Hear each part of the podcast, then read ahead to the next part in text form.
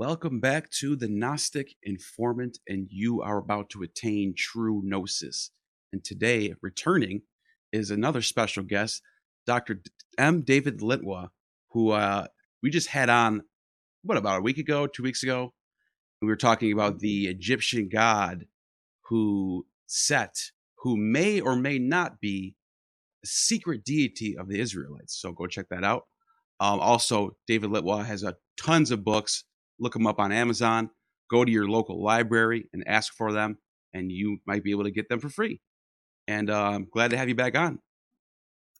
It's great to be here, Neil. Thanks for having me. And today we're switching it up to a different topic, which is also related to Gnosticism, is Hermes and the Corpus Hermeticum of the Hermeticum 2, which is your book.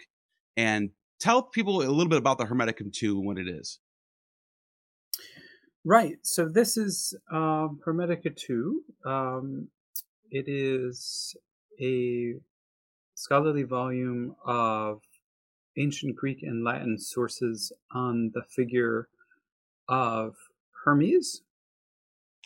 This particular bird um, is an ibis. And for the ancient Egyptians, this was the representation of their deity Thoth. Now it's T H O T H, or Thoth, as it's sometimes said. This bird, interestingly, has become extinct in Egypt, but it's right here with me in Australia. I see this bird all the time. wow. um, Thoth was an ancient Egyptian deity associated with learning in general and wisdom.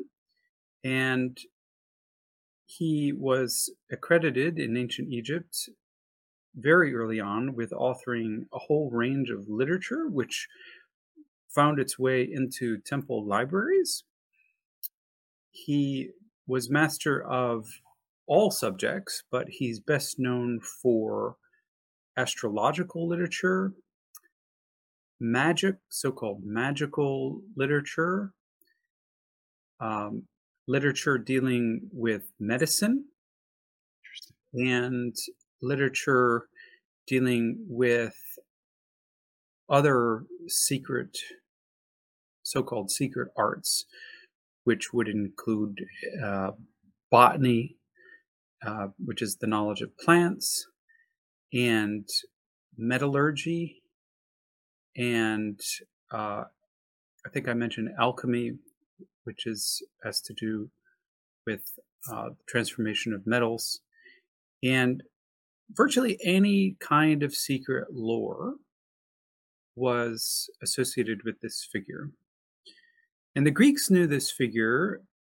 They were familiar with with the name Tot um, or Thoth, uh, but they knew this figure as Hermes, for the Greeks, Hermes was simply a, trans, a way that they translated this Egyptian god into their cultural encyclopedia.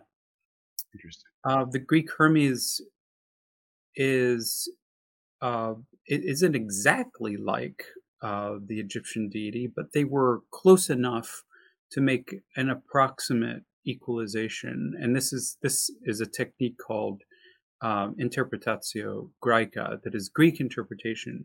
When Greeks go into an area, they don't try to, you know, learn like an anthropologist all the cultural traditions. They translate the cultural traditions of a foreign area into their own terms. Mm. So the Egyptian gods like Zeus is identified with Amon or Amon, and Egyptian gods like uh, Isis are identified with Aphrodite, and so on and so forth. Uh, and so this is one of those cases where when the Greeks are in Egypt, and that begins really, uh, well, it begins very early, but they uh, establish Egypt, establish Greek cities in Egypt, including Alexandria, after Alexander the Great, who establishes Alexandria uh, before his death in 323.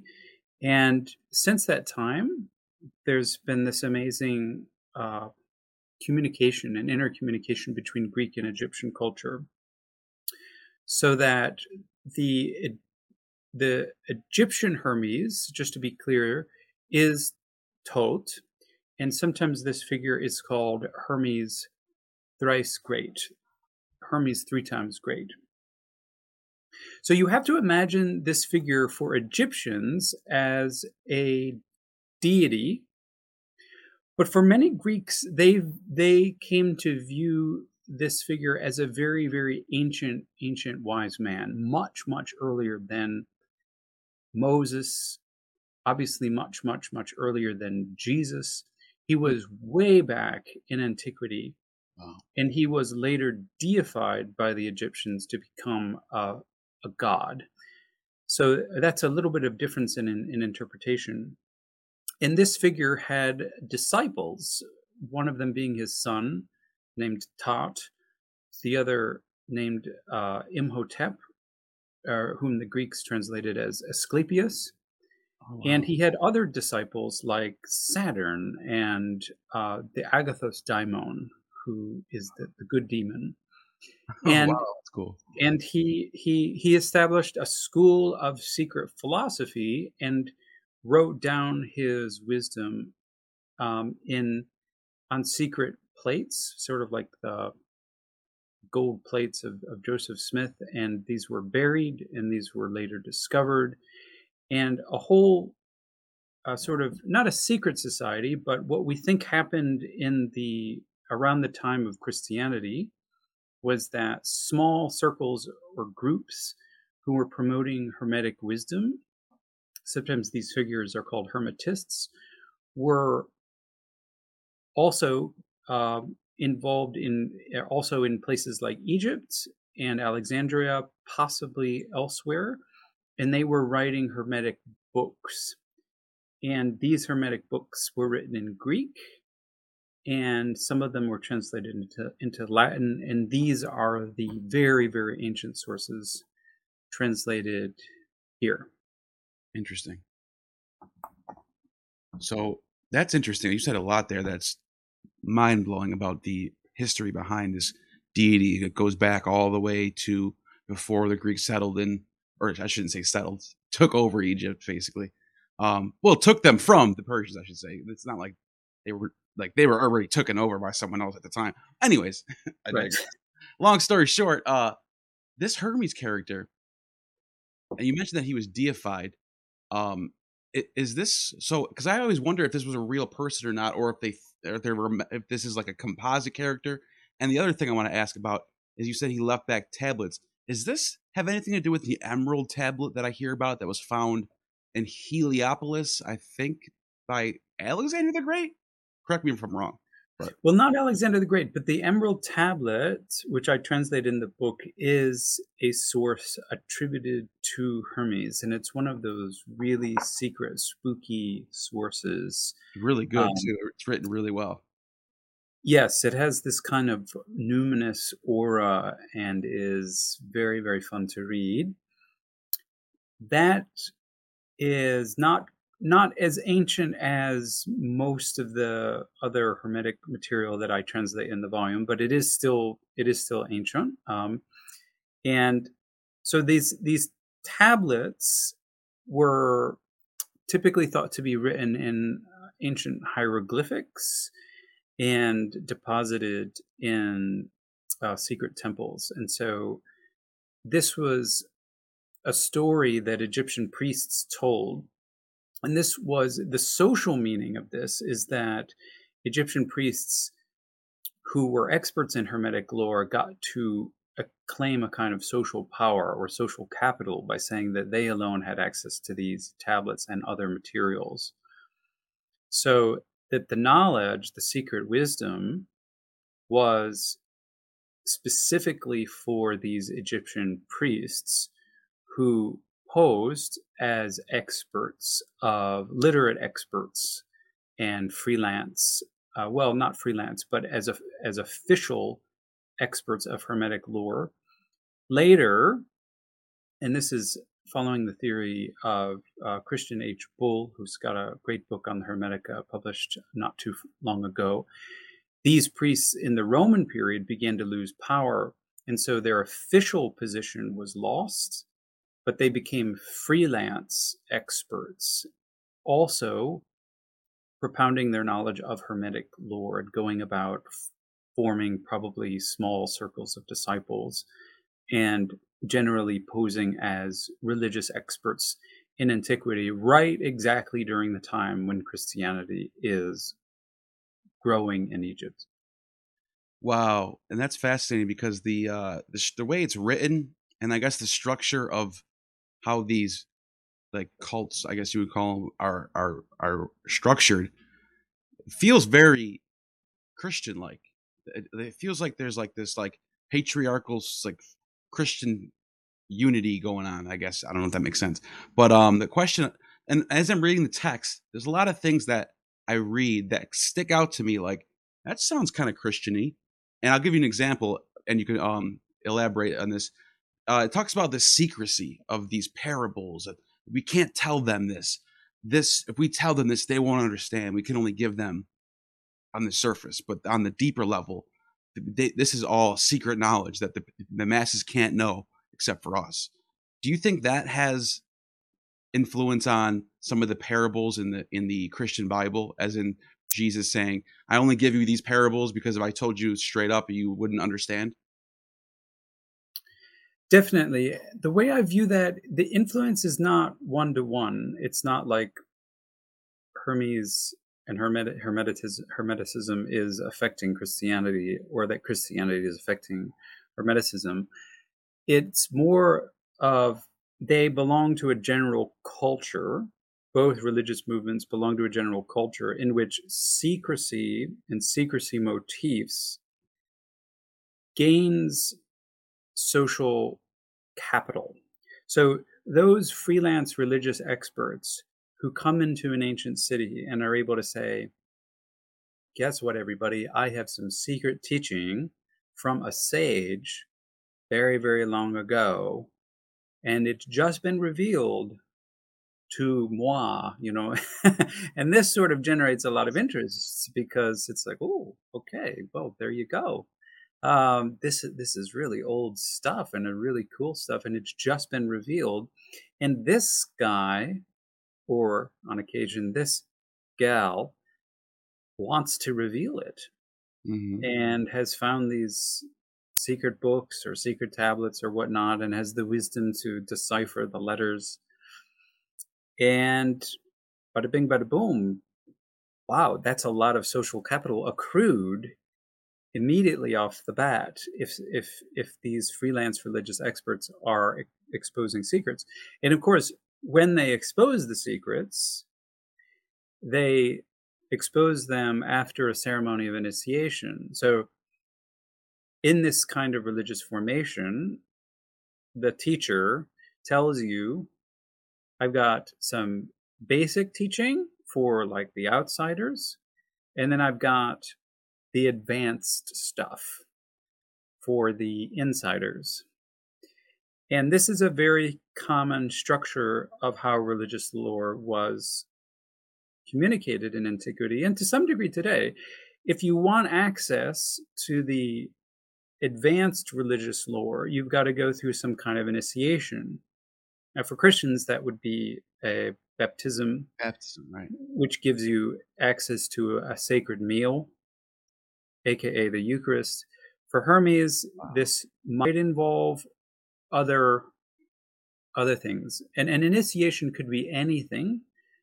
It's sort of like a, a fraternity, sort of uh, kind of a thing. Uh, when you when you think of initiations, sometimes they involve rituals that are painful. Sometimes they involve going into a dark room and hearing a story, holding up a light, starting a fire, jumping over a fire, it could be anything, and anything can be involved in your initiation. And after your initiation is complete, you become a full member of the community. And then you get more and more access to the secret information, which is revealed piecemeal by the teacher. So when the Christians get around to writing up the stories of Jesus, this pattern of religious lore and Mm. instruction is so built into their minds because it's so common. You find it everywhere in the Greek mysteries of Eleusis, of Samothrace. Uh, you find it in even mystery cults dealing with imperial rulers. I believe Mithra has like an initiation thing too. Exactly. You find it in the Mithras cult.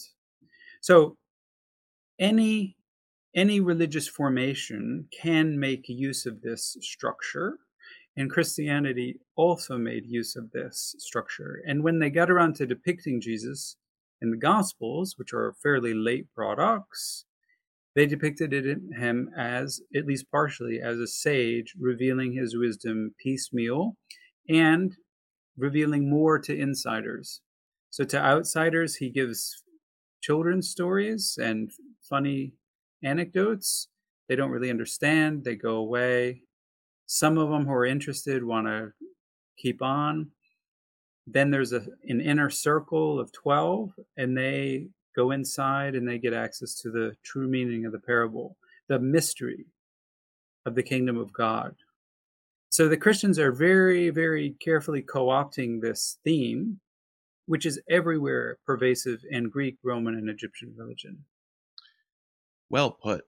And um, I also think it's interesting. I, I couldn't help but to think of the Nag Hammadi's text, and which is also from Egypt. So it, w- it makes sense to me that there would be influences of Hermeticism. And in particular, I'm thinking of the story of Jesus talking to the disciples and asking them who they think he is. And they're all answering, I think you're the Messiah. I think you're the Son of Man. I think you're Son of God, whatever. And then finally it gets to I think it was like Mary, I think Mary Magdalene or something. It was like Peter or Mary. I can't remember. Maybe, maybe you know this, but one of them says, "If I said who you are, everybody would kill me." And I guess the person, I guess it's like insi- insinuating that he's God himself, and like that's like a no-no, which is interesting because it reminds me of this like secret wisdom thing that you see in the in the Hermetica. Yes, you're referring to the Gospel of Thomas, uh, saying 13, where Thomas is told three secret words from Jesus, and the other disciples are jealous, yeah, yeah, yeah. and they want Thomas to to reveal to them what the three secret words are. And Thomas says, "If I did so, you would take up stones and stone me, and then fire would come out of the stones and burn you alive." Whoa. So the the idea of secrecy is very very strongly rooted in Christianity, but it's also one of the most common aspects of Greek and Roman and Egyptian religions at Right. the time. They loved mysteries. They loved that and and so that that is not common. Christianity has no special claim on that whatsoever. Right. That's that's that's a good way to put it. Um. So and then so my next question is about compare because a lot of people compare. First of all, let me say this: as you get through the text deeper and deeper, it starts off it's Hermes and Tot, father and son. Which, by the way, that feels uh, obviously I'm a I'm looking at it with future looking back. So obviously I see Christianity before it. So I have to like go through Christianity to read this text. Obviously, so I see father and son, and I'm immediately thinking of like the Godhead. I only do what the Father tells me to do, and like the Father and the Son and the Holy. That's what I feel when I'm reading it. Um, I don't know how you feel about that, but the reason why I bring that up is because as you get later on in the text, it progresses into different characters. You get to, gets to, gets into Isis, it gets into Horus, the birth of Horus, and um, it's this. My question is: Is there any connection to Jesus and first of all Horus because that's the one that everyone seems to jump on. It seems to be like I- maybe Zeitgeist made that happen. I'm not sure, but also Hermes because I think Hermes has more going on there. Him being called the Word and by Plutarch and Isis and Osiris. I think there's more going on there than her. But what do you think about those two characters and do they connect to Jesus at all or no or not at all? What do you think? Well, again, you have to look at the big patterns of Greek, Roman, and Egyptian religion. And it's very common in these systems to have a uh, a parent deity and a a child deity. I mean, you see this all all over Greek mythology as well. Zeus is father of uh, Heracles or Hercules, who then performs labors, and then his son is, is fully deified and rises to heaven. Uh, even a more pertinent example is, is Zeus as father of Dionysius, because the Zeus Dionysius pair is very special to Orphic thought. Interesting. And in, in this case, Dionysius as a child dies and is ripped apart by evil characters called Titans. And then he is he only has his beating heart remain. His beating heart is preserved, and then his from that his body is put back together. So unlike Humpty Dumpty, he he does get to be resurrected, and uh, and out of this out of this comes a, a religion of of what you could call you might call resurrection, but um, resuscitation, but I think it's probably a resurrection is fine because Dionysus grows up as a deity, as a son of Zeus, despite having died, and so he carries with him the the mystery of life, and that secret story of how Dionysius dies and is reborn then becomes central to the Orphic mysteries. In the case of, of e- Egyptian religious lore, you see this also. Um, Amon or Re, sometimes combined, um, mm-hmm. is a father deity. And you have Hermes, interestingly, being a father deity to Isis in this literature. So there's a father daughter relationship you obviously have Osiris, Isis, and then Horus as the kind of primal triad father, mother, son. Right. Father, mother, son appears in Christian Trinitarian literature in Nag Hammadi sources. It's the father, mother, son pattern of the Trinity is very common in Sethian lore or so called Sethian lore. For instance, in the Apocryphon or Secret Book of John, Jesus is one of the first things Jesus says is, I'm the Father, I'm the Mother, I am the Son. That early pattern of Trinitarian speculation uh, is is based on a family model. And so we, we do see we do see in, in religious lore, and, and I'm I'm intentionally not calling this religious lore mythology because that carries uh, the most important thing probably for your viewers to know is that ancient people really believed this stuff. And so to yeah. call it mythology gives the wrong impression because it wasn't mythology to them. It was just their own religion. I, I 100% so agree with that. just as like a, a, christian today wouldn't refer to the gospels as mythology right. they would refer to it as history. So i'm i'm trying to play fair to them. But yes this pattern of father son or father mother son or father daughter is, or even mother son, as in the case of Isis and Osiris, your readers are you sorry, your viewers are probably very familiar with that icon of, of Isis lactating or breastfeeding Horus, yep. which becomes a model for Mary feeding the baby Jesus. And uh, that's extremely well documented. The Christians are, are just sort of re- remolding that iconography.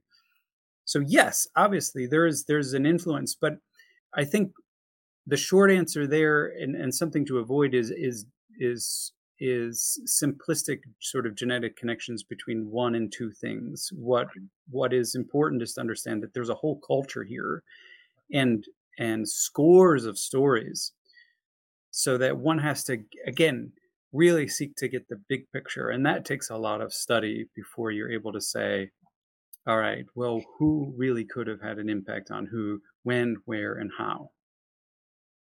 It's a really good point. And so, and yeah, that that's well well put. Now with Hermes though, Hermes seems to be like some sort of mediator. I wonder if there's more going on there as like archetypal wise, not one on one like you said, but I would say because people like to say Horus and Jesus have so much in common, I would I don't know if you agree with me. I think Hermes and Jesus probably have more in common. What do you think? I mean, do you do you agree or do you think it's a little more complicated than that? Just a to yes or no to that? Well, they have the basics in common. They're both viewed as deities by those who worship them. They are also both viewed as sages who are in the deep past. Now, obviously, Jesus is much, much, much more recent than than Hermes. But from the perspective of today, Jesus is, you know, as far back as as any modern person would probably care to remember. Um, in in antiquity, that wasn't the case. In antiquity, Jesus was still, uh, you know, hot off the press. But the idea of there being a sage who has access to more ancient wisdom, because Jesus sort of is is for Christians the gateway to a more ancient wisdom, which is Mosaic, that is from Moses. So there there's that type there's that typology of sage, there's that typology of divine sage, deity. There's also the typology of divine sage who reveals secret lore from heaven. And the father and, too.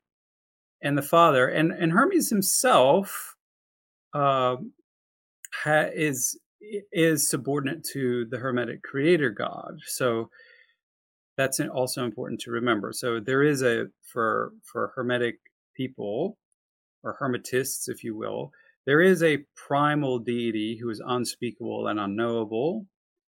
And in some Hermetic texts, he is described as a as a creator, and that's most famously in the in the Kore Kosmou. And then Hermes who may or may not be identical with one of the planets known as Mercury, is subordinate to this creator.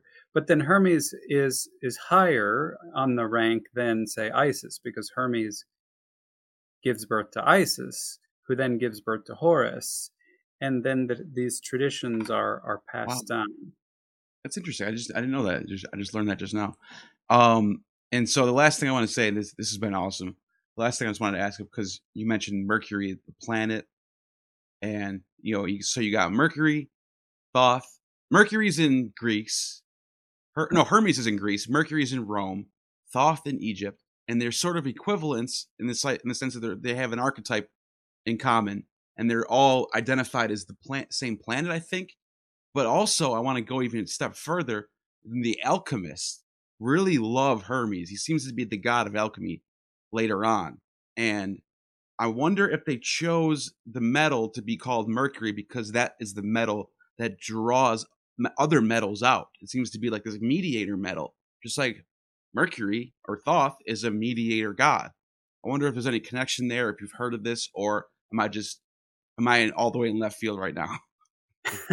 and that's well, I mean, I guess the short answer is, and it's really important to confess ignorance when you have it. I'm I'm not an expert in alchemy per se. So someone else who is a true expert in alchemy might have a better answer for you. But, but basically, yeah, the element mercury uh, is named after the planet and uh, who is also a god because right. mercury is simply the, the latin word for for Hermes, those gods are, are basically seen as one.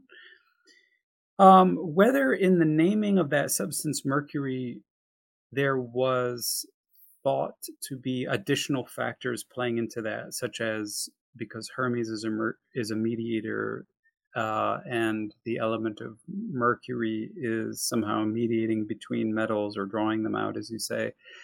I don't know if there was that kind of philosophical background. Uh, so I, I, I just have to confess um, yeah. that that's a that's very fascinating speculation, and right. yeah, you should definitely get an expert on alchemy to give you a fuller answer. It's a good idea. I'm gonna check that out. And then the last thing I, I, I promise is the last one. This just popped in my head because I thought about Herodotus when he talks about Mercury. He says that the I think the Germans or the Gauls or somebody in the north worships Mercury as their head god. And I think a lot of uh, this has caused later historians to identify this Mercury as being Odin. Is this do you know about this at all, or is is this just because I know Herodotus does say they worship Mercury, and they he does say it's their head god, like that's their big kahuna, like our Zeus, basically. Yeah, definitely. Um, I think so. Just keep in mind, Herodotus is uh, he's he's uh, fifth century, so he's he's very early, and he's going to tell you the information that he knows. Um, he's the and, same guy who's talking about one-eyed men, so we got to keep it keep that with the greatest salt. right? Yeah. I mean, I mean, I don't doubt that that he knew of people who might have identified their chief deity as Hermes. That seems perfectly plausible who exactly these people were and what exactly they believed, that's another question. Um, and you'd probably need an expert on Norse mythology to talk more about Odin. Um, I mean, it could be, or maybe not, because even the information that Herodotus has, um, a lot of it is through hearsay, and I don't think he would have had access to information of really far northern European traditions. Um, but that's just my uh, sort of throwaway response. Sure. Again, I have to confess uh, large, largely ignorance on this one, Neil. yeah, and I think I think um, I think the reason why it's so easy to draw that comparison is you see Odin with the the wings on his head, and I think mm-hmm. Mercury has those too. So you know, it's so someone like me, I I always get to doing this kind of stuff but then that's why I love having you people like you on because I get to I stay grounded. And I don't just go off in, in this space with my own theories. I get to you got to have scholars. You got it. It's just the way it is.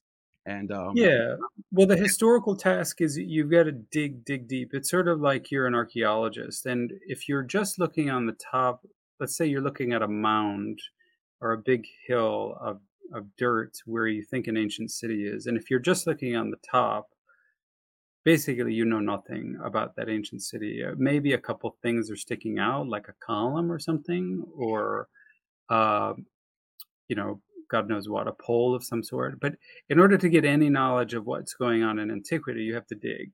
And so a lot of what the historical work is is you're you're peeling back layer after layer after layer after layer because each generation will receive a story and then slightly change it. So um, yeah. So what what what you're seeing uh, in in the 21st century might be something entirely different and new. That's not to say what you're seeing is wrong, but it is to say that there has to be uh, there has to be a control a control element. So if we're interested in if we're interested in in antiquity in the ancient world and what really was the context for Christianity, then we've got to really stick very, very close to the ancient sources. Good point. Good and a good point to end on. So let's tell everybody where can they get the book Hermetica 2? Well, um, so it's published by uh, Cambridge University Press. Um, I understand they will be releasing a soft copy soon. So if you don't want to get the hard copy, or if that's too pricey for you, there should be a uh, soft cover coming out.